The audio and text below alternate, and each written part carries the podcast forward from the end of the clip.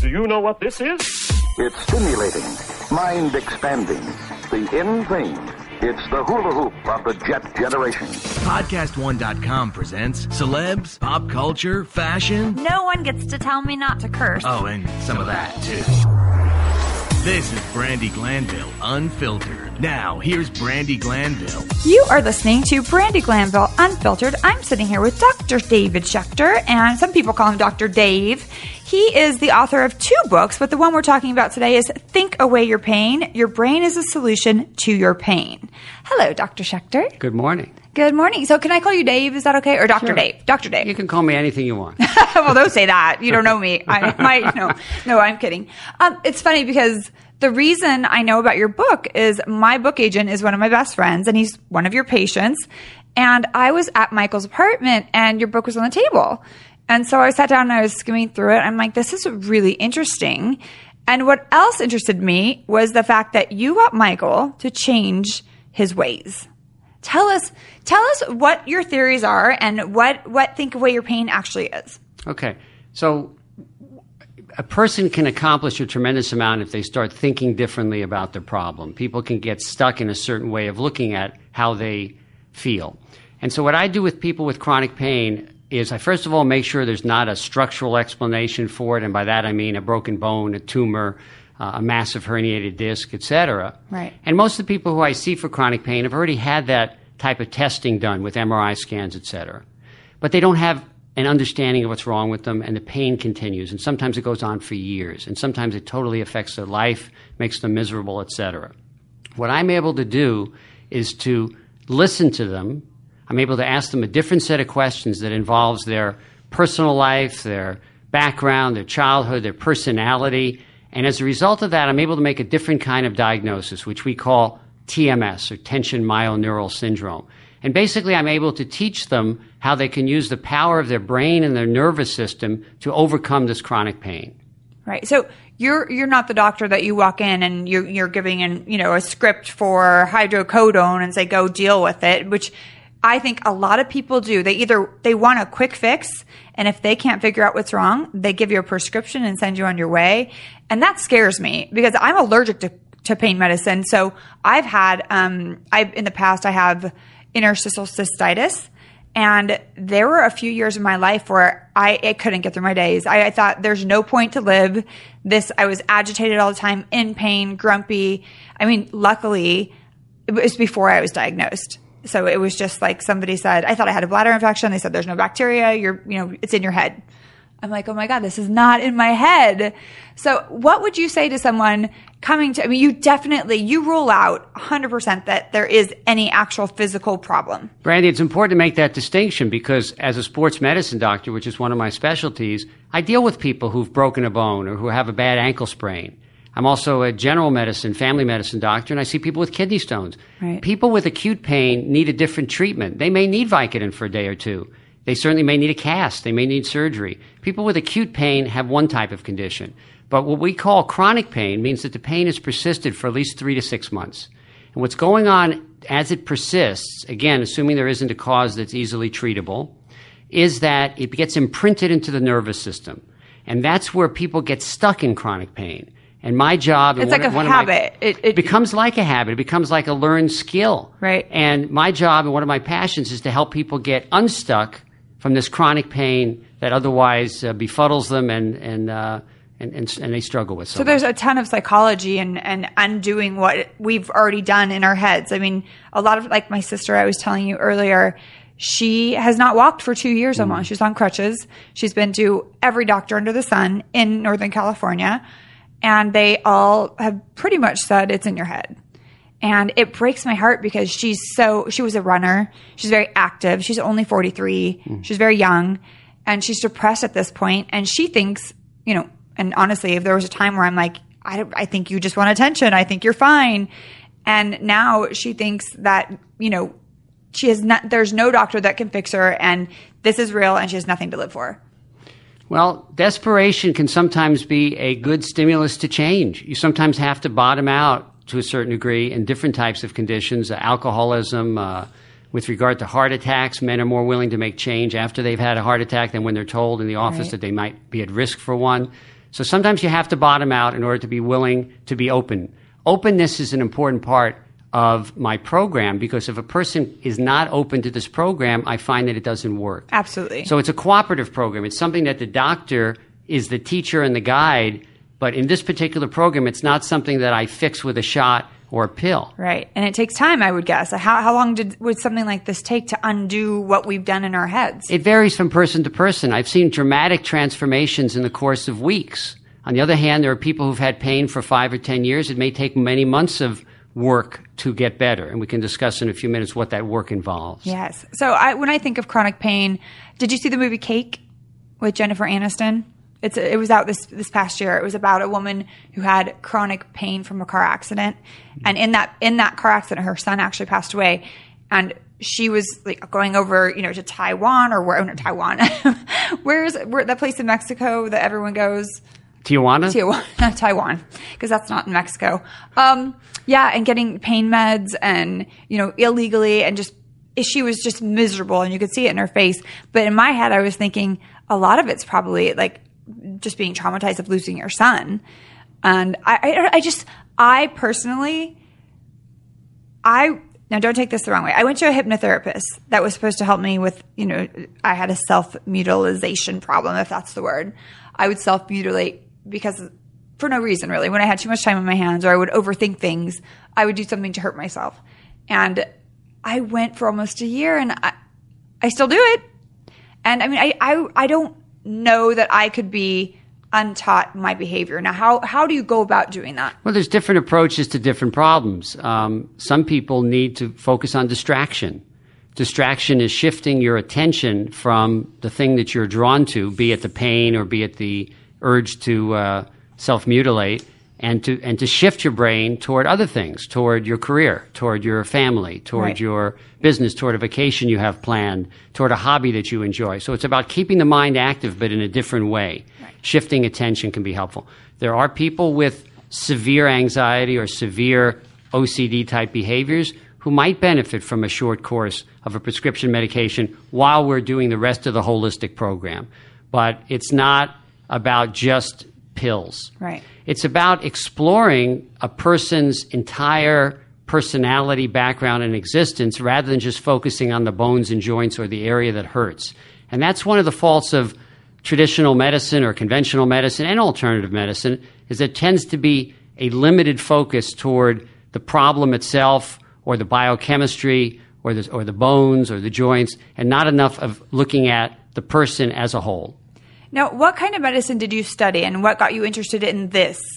Well, I started out at medical school at N Y U, New York University, and I was having knee pain.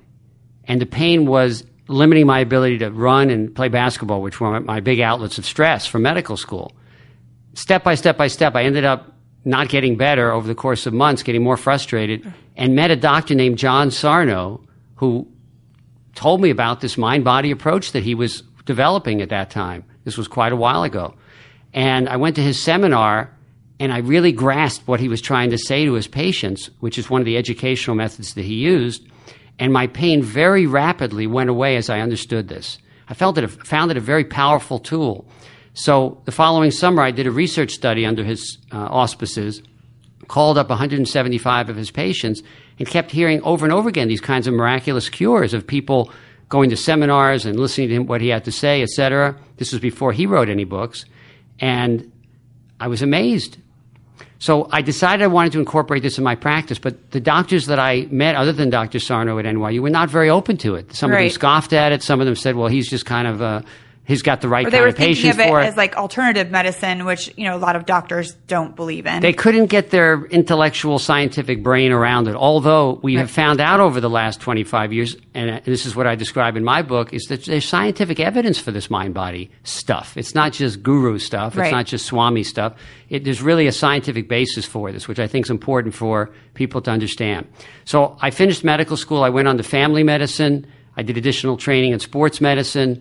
And I have a credential in pain management. I've taught at U S C School of Medicine. I've published papers. But my passion is really seeing people in the office and trying to help them. Right. Now, I mean, I guess when you think about when people say mind over matter, it really is true. I mean, if you open your mind to this, that's when it can help you. It's a simplistic phrase, mind over matter, but it carries with it a lot of power. What it says is that if somebody believes something, they can work their way out of a, men- a physical condition, chronic pain. We also see examples of this in, in the broader world of people who started from very poor backgrounds, et cetera, but had a vision, had a dream of what they could do and worked their way up to become successful or famous or uh, invent a, a, a, a, make an invention or cure a disease.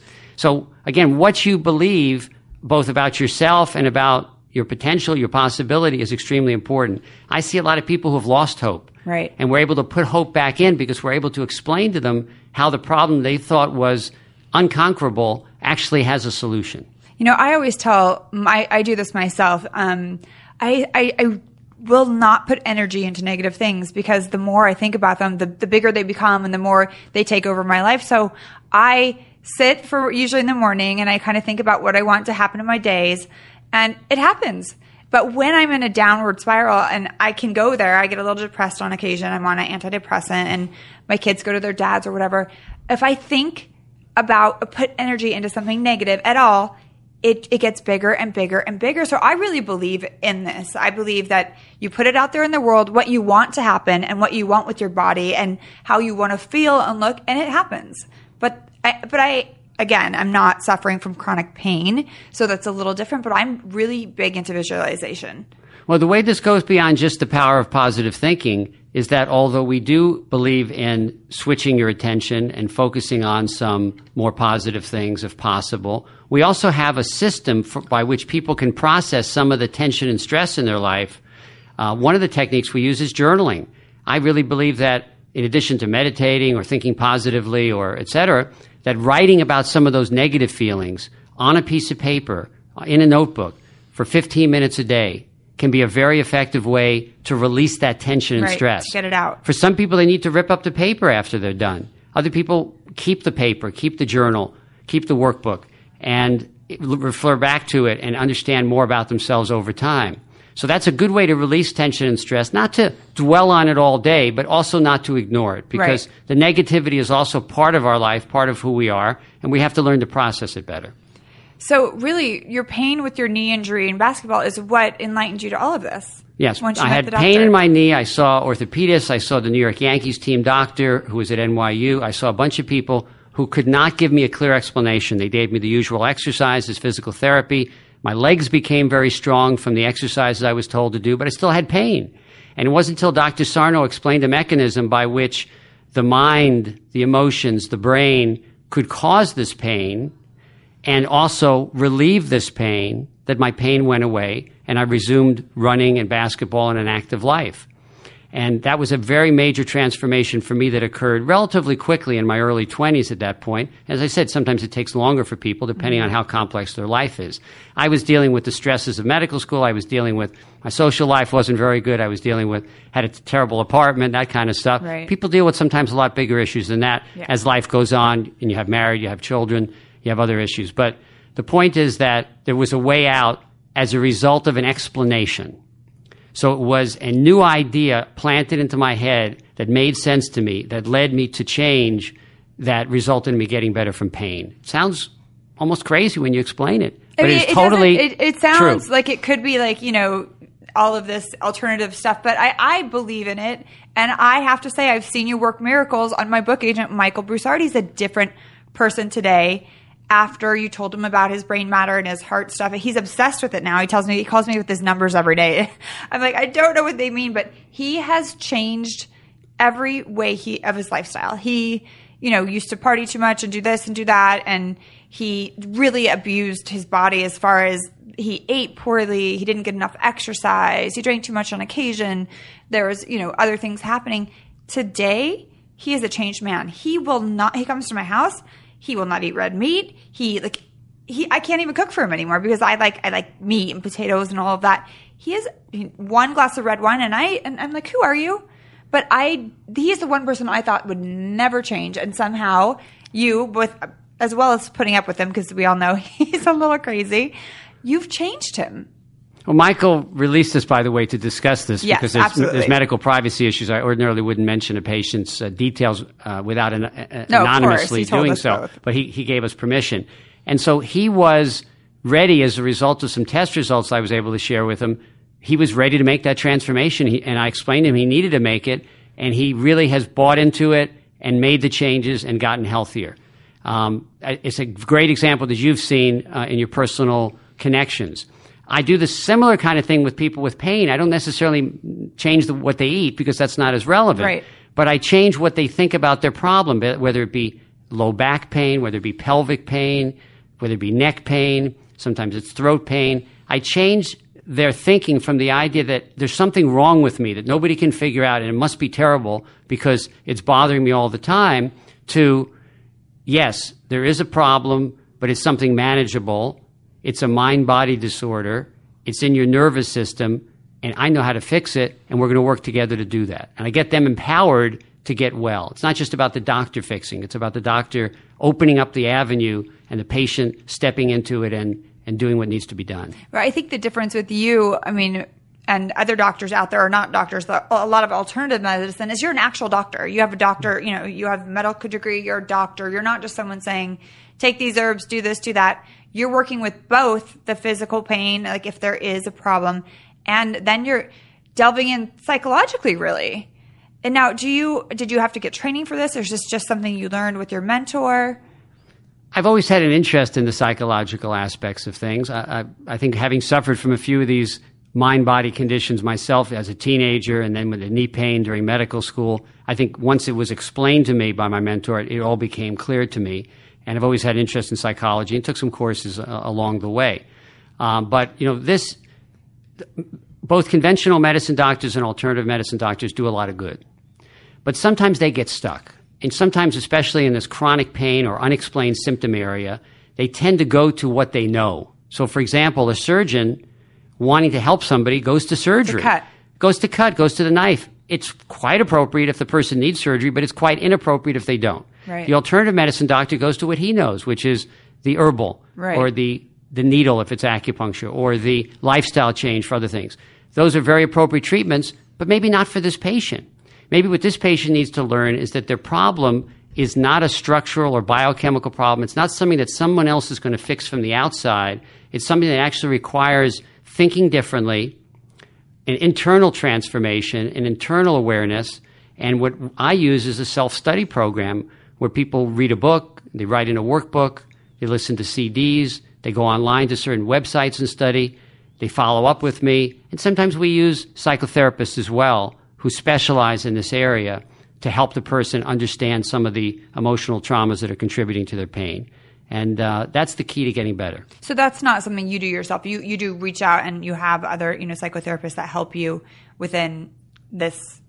Where appropriate. Not right. Everyone needs that. Some for some people, just the educational material. There's many people who have described over the years what's called a book cure. Having read either one of Doctor Sarno's books or now my books, they'll write and say, I read the book, my pain is gone, it's unbelievable. I'm giving the book out to everybody. It's pretty amazing. Wow. Other people will read the book, get a little bit better, and they say, you know what, I need to see Doctor Schechter to get a confirmation of that diagnosis, maybe even just one visit, just to make sure this I'm on the right track. Right. They'll come in, I'll examine them. If I find this to be the correct diagnosis after talking to them and, and, and taking a good detailed history and examination, review of the M R Is and stuff, then that's enough for them to go, okay, now I believe it one hundred percent, I'm ready to move forward. And other people need a more detailed supervised program, right, that I can offer between my own follow-up visits and sometimes an excellent group of psychotherapists who I've developed uh, affiliations with in the Los Angeles area, and there are some around the country as well. And the ones in L A and some other parts of the country are doing a lot more telephone and Skype. So oh, regardless of where you live, even internationally, we've been finding we can reach out and help people, obviously, ideally, with a face-to-face office visit with a doctor who's aware of this first, right, to make a firm diagnosis, to to help you understand it and believe it. And then the follow-up is often done by uh, telephone or Skype if needed. Now, do you get a lot of naysayers saying, oh, this is, you know, hooey and it's not real? and, and But then you – I mean, obviously, it, it has helped so many people. I mean, how can they take that away from anyone? It's helped a lot of people. I've published scientific research showing excellent outcome results. But people are skeptical because they want to be skeptical. Right. We don't have the millions of dollars that drug companies have to test a, a little yellow pill versus another l- little yellow pill and show that it has more of an efficacy for blood pressure, that kind of thing. Right. The studies we've done have been on a much smaller scale, and we're not, we don't have that kind of there's funding. There's no way to measure it, really. I mean, there are ways to measure pain and, and the follow-up. You, there's, we have study ideas with um, groups of people, let's say, who just did meditation versus right. groups of people who actually did this program. We have ideas to do this research. It's just that not a lot of it has been done because it's extremely expensive to do high-quality research with large numbers of people, and the funding just isn't there at this point for this type of research. But perhaps we, we always hope that it will come to that. Right. Well, if you keep writing books that are doing really well, then I think, you know, we have, we're onto something. I really want um, I want you to meet my sister. It's just two years is too long mm-hmm. for such a young woman who's so active and smart and wonderful to she just she's in pain and she's seen everyone, like I said, and I I, I don't know if tricking her to come down here. Well, I think she, she has she, to be she, open she has, to it. She has to be open to it. I would love to meet her. I would love for her to come down to the office and be able to talk to her about her problems. She has to be open to it. And then if I'm able to help her, we have a follow-up uh, podcast. Yeah, right? It, absolutely. If she's open to that. Or maybe not, because it's all confidential what occurs no, in the she's, office. She's fairly open. I mean, the, my family knows with me, all their business is going to be out there because I just kind of talk about it all the time. But she, um, she reached out to me the other day, and I put her in touch with a physical therapist that I just n- went through the similar thing. And for a year and a half, couldn't sit down, could only stand up. And just it, it ended up being this whole process of she had three surgeries that she really didn't need. And then all these things. I just put them together to talk, kind of to have someone to co- commiserate with, because I don't know what to do or say anymore. And I'm just – I'm kind of at my wit's end, and I feel like she would never take an antidepressant or anything like that. That's just not – she's very – she's like, I'm fine. But I can just tell – you know, this is just weighing on her and and me. The hardest people to help are your closest right. family, friends, relatives, et cetera. I mean, that's just a hard group to impact upon. I know that from personal experience as well. Um, I think you can just gently share with them books and ideas and hope that one day they pick it up and read it. I've heard over and over again in my practice people who say that a friend or a loved one gave them one of uh, my materials or one of Doctor Sarno's books over the years, and they looked at it, and it didn't seem that relevant. They put it on a bookshelf. They forgot about it. And then six months or a year later, they picked it up, and it totally made sense to them. They totally saw themselves in the book. And they have to get an appointment. They call my secretary, and they have to get an appointment that week because they know that this can help them. And so I find that fascinating that someone, the same person, could look at something six months or a year before, and it would have no relevance to them. They have right. no interest in it. This is not for me. And then they pick it up again off the bookshelf, and now it makes sense. You have to be in that place where you're either ready, open, maybe desperate, right. maybe willing to try something different, to look at these kind of material and look at it in an open way and understand it. Right. I was when I was at Michael's apartment, I had seen this book before, and I was just like, you know, I'm fine, whatever. And then this whole thing with my sister, so I picked it up, I started skimming through it, and just noticing the change in his lifestyle and what he's doing. I'm like, you know what? I need to figure this out. I need to get this guy together with my sister or send her the book. Just I so desperately want to fix this situation. Um, and, I, and I feel like just, you know, I go to a lot. I don't have hypochondria, but if there's something wrong, I'm the first one at the doctor because my dad has a lot of heart issues, which I ha- he's passed on to me. I have, you know, mitral valve prolapse. I have a leaky uh, valve. I have all these things, so I have to stay on top of it. So, you know, with me, any little thing with the doctor, but I just feel like I couldn't imagine being in this kind of pain and, and, and not being able to have help with it. You know, I think you're doing an amazing thing here. Pain is one of the most difficult conditions to struggle with because it affects everything you do. Um, you can't walk, you can't, uh, often work. You can't, you can't enjoy life. Right? I mean, kind, I mean, You're, I'm telling you, I'm in the worst pain ever, but that's for me. I mean, my worst pain ever might be, you know, oh, a scratch on your shoulder. Like it's, I think it's all, everyone is different in that aspect. So it's harder for the outside world to appreciate the reality of your pain than it would be if your arm was red or your arm was in right. a cast they or something see, like that. They want to see, if yeah. you're up and walking around and going to work every day, and but you're miserable because you're in pain, I feel, and I'm, I'm guilty of this myself. I there's some people I don't believe. I'm like, oh my God, somebody needs attention. You know, it's like, oh God, yes, we know your back hurts. We get it. You know, and now just going through this with my sister, I now I really listen to people. And I'm like, well, maybe they do need attention, but maybe it's because they really are in a lot of pain and everyone's doubting them. Could be one or the other, but um, you know, sometimes people are suffering internally, but the only way they know to express it is with a physical symptom like pain. Maybe they didn't grow up in a family where it was okay to express negative feelings or sadness or other things. And so that becomes part of the work that I would have to do with them, or sometimes the work that a therapist would do with them, which is to help them to understand some of the feelings they have that are being expressed in a different way. And when they start expressing the feelings more directly or understanding them more directly or writing about them, then typically the physical symptoms will improve. Wow, I mean, that's very interesting. It's kind of like that movie, The Promise, in a way. Have you seen that? Mm-hmm. Where, you know, not obviously it's completely, it's different, kind of like, but I think if you put your, your, our mind is such a powerful thing, and I don't think that a lot of us use it to its full, you know, potential. And there, I think it could open so many more doors if we were open to things like this. But uh, like with my parents, they would say, ah, this is a bunch of hooey, you know, because they're old fashioned. They were raised a certain way. You go to the doctor, you get a pill, you take your pill and you're better. Um, and, I, and I think this kind of borders on both. It, it's, it works with your mind and your body. And it's not just one or the other. Like you said, with acupuncture or, or holistic medicine, it's not just that. It's kind of a combination of everything. I'd love to see this get in the educational system. You know, we're taught all these things in hygiene and junior high school and this sort of thing, and yet we're not taught much about the mind-body connection. Wouldn't that be great if that could be part of the educational system, teaching people at a younger age that how they feel affects emotionally, how it affects their body, yeah. And we could perhaps intercept some of these chronic pain and other chronic illness conditions that are due to suppressed or uh, people not being aware of their stress. Yeah, I think right now, just with our educational system, they're not focused on that at all. I mean, we're lucky to even have, you know, my son goes, my, both my children go to public school, but we're lucky they have P E once a week. I mean, I think physical education is such a huge part of how I grew up. And now with all the electronics, they're always on their computers and their phones. They're not exercising the way we did when we were younger. And I feel like the schools are, are making, not making this a priority. And you see all these overweight kids, and I just, I'm so frustrated that they think that cutting back on physical education and things that, you know, focus on the body are okay, because we need to put, you know, have some other class about language and arts. I, I don't, I don't know that I agree with that. And it's very frustrating, but, you know, our school systems are not the best, unfortunately.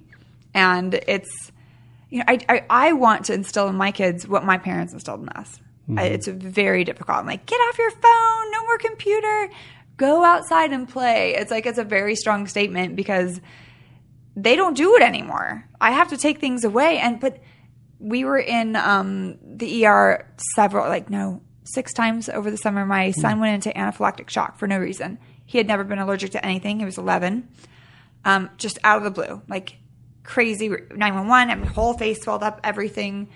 Um, They said that he ultimately has a, a heart condition called angioedema.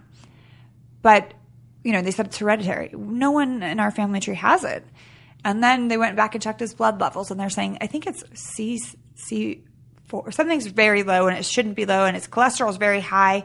My son's like a tall, skinny, you know, looks are deceiving because you would never think that this kid has high cholesterol and low level, like a higher level of developing lupus, I guess, an autoimmune mm. disorder. And I'm just thinking, I don't want any of this to be my fault. I want to make sure they're out getting the exercise and all this. But I then started reading up on all of these things. And I, it's so important that everyone understands mind, body, and soul. We have to figure this out. Well, getting your children involved with exercise and outdoor activities, um, incredibly important. Interacting with people, not just screens, incredibly important. But also that emotional, psychological element. Um, you know, kids go through difficult uh, issues with their parents right. and uh, their, their, their uh, classmates and that kind of stuff. Growing and up, yeah. It's learning, learning how to integrate that. We could do a better job in our society of doing that, and I believe there'd be f- less of this chronic pain ec- epidemic and chronic stress epidemic if we did a better job at this at, at multiple levels. Well, I agree with you. Maybe we should we should start picketing. We need more education. No, ninety percent. That's the percent of your life that you are wearing underwear. Well, most of us anyway, hopefully. And underwear gets old really fast. You know the feeling of putting on that old stretched out pair of underwear knowing you're going to wear it all day long? You need to know the feeling of great fitting underwear that is two times softer than cotton. You need to know about Me Undies dot com. MeUndies has the most comfortable underwear you will ever try on, and it's insane how good they make you feel. They fit perfectly, they don't ride up, and they literally pull moisture away from your body and your skin so that you can stay cool, especially for those people going through menopause and menopause. Keeps you real dry. But they also make sure you look great. So go to Me Undies dot com and check out the photography. And for the girls, check out those Smokin' Hot Boy shirts. Those are my favorite, actually. But you have to try them on for yourself. This quality would typically retail for twice the price of MeUndies, but no retail middleman means more savings for you. Here, we'll make it easy. Go to MeUndies.com slash podcast and get twenty percent off your first order and free shipping. I mean, who can beat that? Save even more when you buy a pack of them. Woohoo! MeUndies guarantees that you're going to be happy with them or your first pair is absolutely free. Once you feel MeUndies on your body, you'll never go back. Yeah. I can make a joke there, but I won't. But to get your twenty percent off, you have to go to MeUndies.com slash podcast. That's M-E-Undies, U-N-D-I-E-S dot com slash podcast. All right, we are back with Doctor David Schechter. And so tell us, now in your book, you write about the seven lessons of pain. Tell us what those lessons are. All right, what I've learned over the years from working with a lot of people with chronic pain is that pain is more complicated than you think it is. Uh, for example, pain does not always mean disease or damage. You think of pain, like when you touch a hot stove, you think, oh, your hand jumps back to avoid being damaged. But when you're dealing with chronic pain, the pain may be a different type of message, not a message of disease, not a message of damage, but maybe just a signal that you need to change your job, maybe a signal that you're a little more unhappy at home than you thought you were, or a signal that you're not coping with stress well. So the signals and the meanings of pain are different than just disease or damage. Another one is the severity of the pain doesn't always connect with the severity of the condition or the potential for damage. I'll give you an example of that. Um, a man could have an excruciating pain in the side of his um, abdomen toward his back, and the diagnosis could be a kidney stone. Extremely painful. Once yeah. the stone passes, which hopefully occurs quickly, the pain goes away within five or ten minutes, and the man feels fine, is ready to play golf the next day. Ugh. But that was severe pain, doesn't mean damage. On the other hand, a man, let's say in his fifties or sixties, might have a, a relatively mild pain shooting up toward his neck or pain going down his, his left arm. That could be a subtle sign of a heart attack. And so it's a mild pain, but has a different meaning. Right. So the severity of your pain, I know some of you might have very severe pain if you're dealing with chronic pain or might know someone with that, doesn't always connect to the potential for damage in the body. Another one is that the interpretation of the pain by the patient and what is perceived as its significance is crucial. If you believe that your pain is due to something that just can't be fixed, the doctors don't know what's wrong, and there's no hope for cure, then the pain is more severe. Right. And you amp it up inside, you amplify it, so to speak. You're hopeless feeling. You're hopeless. You're hopeless and helpless, exactly. If, on the other hand, the message is different, which is, oh, yes, I understand the cause. I understand that pain. It's right. real, but it has an, an, there's an explanation for it. There's a treatment for it. And ultimately, it's benign, which means not serious. Then that totally changes the pain level when you in, when you in, internalize that message. Because down the road, you know, there's hope and help and, and you're going to get better. I think people, they all want to feel like there's an answer. And even if this pain is horrible, that I, you know what's wrong with me. And I will get better. And I have found that a surprisingly large number of chronic pain patients who've seen some of the top doctors in the city of L A and sometimes in other cities, because I do see people from out of town in my office, actually have this condition. T M S, we call it, mind-body disorder, the mind-body syndrome. It has different names. But You'd, you'd think that other doctors would diagnose it, but it's just not their area of interest, or they haven't been exposed to it during their training, or they're not mind-body or psychologically oriented. And for some reason, many physicians just have a block and they're not interested right, they in this area. They shut it down. If they, they sh- like, listen, you're not going to fix you and it's in your head, bye. They do their very narrow thing well, but they don't necessarily expand the scope. So I, instead of just lasering in on somebody, sometimes you have to kind of pull back and expand the field of vision, so to speak, using a camera photography term, to see the bigger picture of what's going on with a person. And that changes your ability to diagnose them. Well, you know, it's it's just so interesting because the, it is so true. When I, I broke my leg and my ankle at the same time, and I went to a doctor, and I was in crazy, crazy pain, but he wanted to do surgery. And my dad had foot surgery. I didn't want to have surgery. I said, you know what? I just don't want to have surgery. I did, and like his first thing was like, going to cut, we're going to do this, you're going to have pins. And I was like, I don't want it. I had two casts, almost three. I mean, well, yeah, almost three. Uh, I broke – I took the last one off because I just had to get it off. Um, but I never had surgery and I'm fine. I mean, it took a while. My ankle still gives me – my leg and ankle, like if I wear high heels, it gives me a little trouble. But I don't have pins in my legs and I was just patient. And, you know, for seven months it was it was a long healing process as I was on crutches. But – and it probably cost me more than having surgery. But it's true. The doctors, they see you and – let's cut it. Let's do it. Let's fix it. Like that's their first go-to. Well, you spoke up. It's important to speak up and ask if there are alternatives. Even if your doctor doesn't know about this condition we're talking about today, T M S, yeah. that I describe in my book, Think Away Your Pain, it's still worth asking, well, doctor, would there be any problem with me trying a conservative program that doesn't involve any pills or shots, kind of using my mind a little bit to see if I can help my pain? And they might go, oh, that'd be fine. It may not help, but it's right. not going to hurt you. So you want to know if there's alternatives. You want to ask and question your doctor politely, but uh, seriously. Take it seriously. It's your health. Ultimately, it's your body. And so there may be alternatives out there. And what patients are finding more and more information, both good and bad, on the internet. Oh, yeah. I mean, I, I, what, what is your take on that? I feel like when I Google something, I feel like I'm going to die. It's like the worst. And that's what sticks in my head. Or some people who have a personality of kind of being a worrier or a little bit too hard on themselves, et cetera, the internet can be the worst place to go for health information because it can drive you bananas. Seriously. Um, on the other hand, for people who are a little bit calmer but are also desperate about just finding out new information, um, you know, you can find stuff out there and you have to, to pick and choose. Is this a reliable source or not? It can be hard to decide. Right. I mean, there's so, I mean, there's so much stuff on the internet and, and generally – Uh, well, my it depends on the person. Like you said, I go to the extreme. I see the bot. I'm like, oh, I'm dead. I'm, I have seven days to live.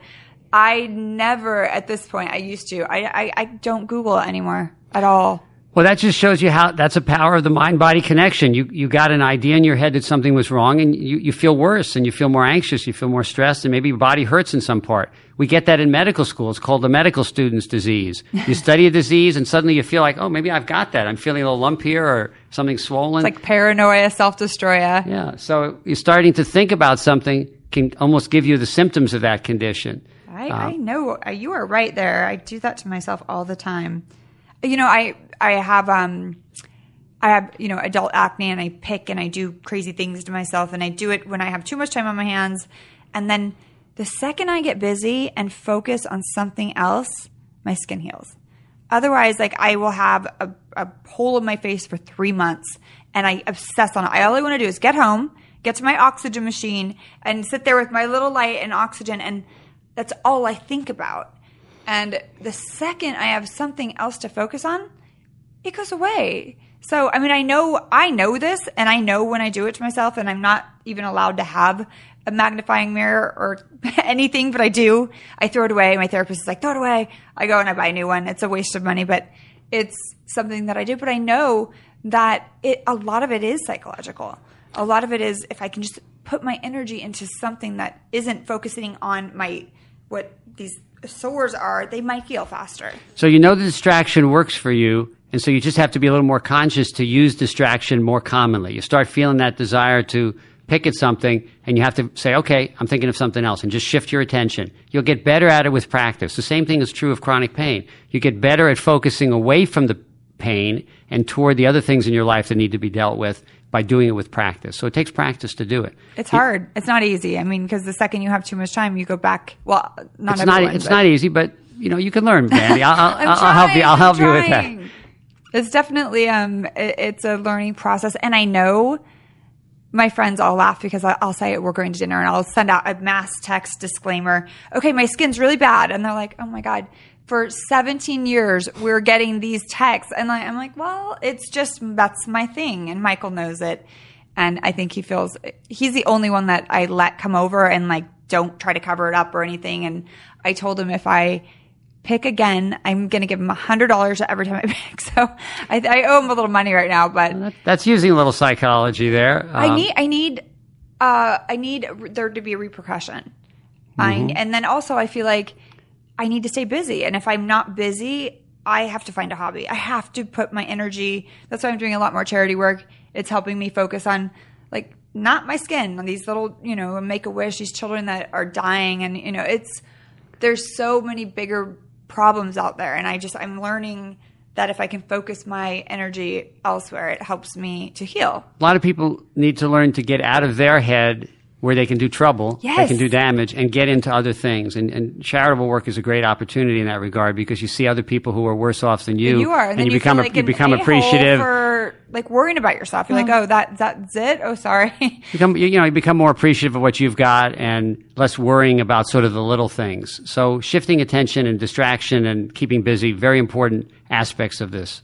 All right, so tell us, like, what what can you tell our listeners to take as a home message? What and exercises? What can they do? If you, I think this applies to you whether you're just dealing with regular everyday stresses or whether you're dealing with a chronic pain condition or other chronic symptoms that haven't been easily explained by your doctors. And that would be sit down every day, find a quiet time. Maybe it's the morning. Maybe it's the end of the day if your kids go to sleep. Maybe it's the middle of the day if you have a lunch break and nobody's around. Grab a notebook, grab a piece of paper, and just sit and write your feelings. Write about your feelings. Write anything that comes to your mind. Stream of consciousness for ten or fifteen minutes. It's an extremely effective tool to both release tension and stress and also to realize kind of what's going on in there. Right. And sometimes we don't realize exactly what's going on in there and what might be our true driving forces or things that are holding us back. And this writing process, we call it journaling, uh, expressive writing. Some people call it negative writing if you decide to tear it up afterwards. But this is a very effective thing that everybody can do, and I'd recommend everyone in the audience, try it. Maybe do it three times this week and then see how you feel. There's scientific research that shows that it helps people with a variety of conditions, from asthma to rheumatoid arthritis, wow. physical changes in measurable parameters. You asked me about pain yeah, being a little harder to measure than, let's say, asthma or arthritis. There's certain blood tests and breathing tests that could be done. But there were improvements in people who wrote about their feelings rather than just writing about, here's what I did today or right. here's my shopping list. And so that, you know, that's scientifically been proven that expressive writing is helpful. I'd recommend people try it. Wow. You know, I, I'm going to do it. I, I do it quite a lot. I find sometimes when I write about things that upset me, I get more upset.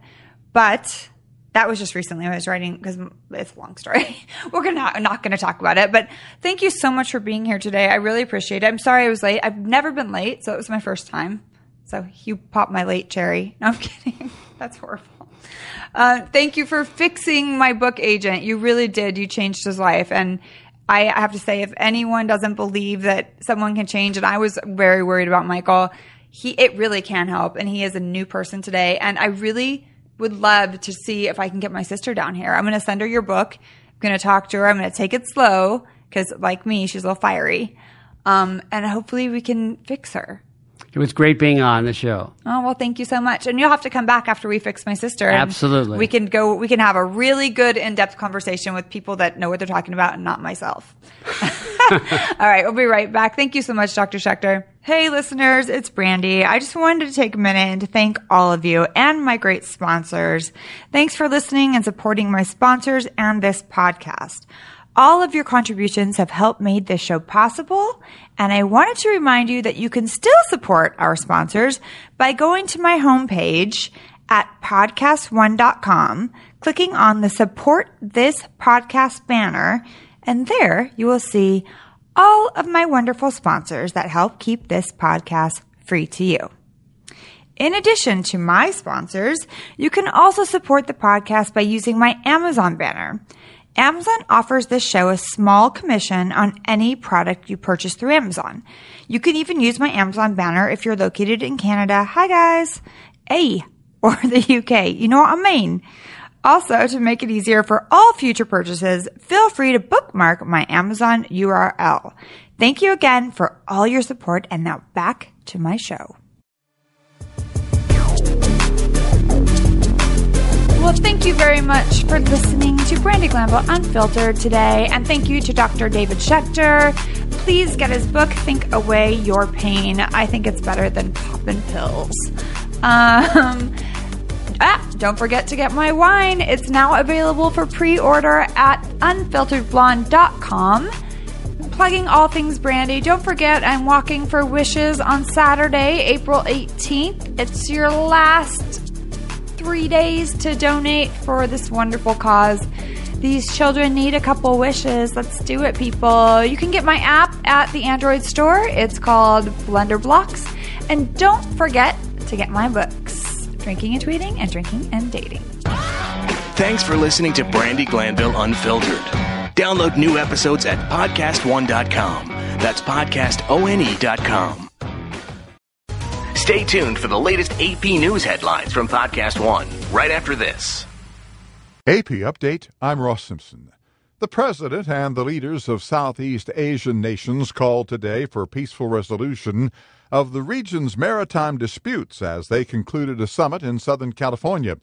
President Obama told a news conference that disputes must be resolved by legal means, including a case brought by the Philippines that challenges China's sweeping claims over most of the South China Sea. The United States and ASEAN are reaffirming our strong commitment to a regional order where international rules and norms and the rights of all nations, large and small, are upheld. During a question and answer period with reporters, Obama reaffirmed his constitutional right to nominate a successor to the late Supreme Court Justice Antonin Scalia. There is more than enough time for the Senate to consider, in a thoughtful way, the record of a nominee that I present, uh, and to make a decision. I'm Ross Simpson.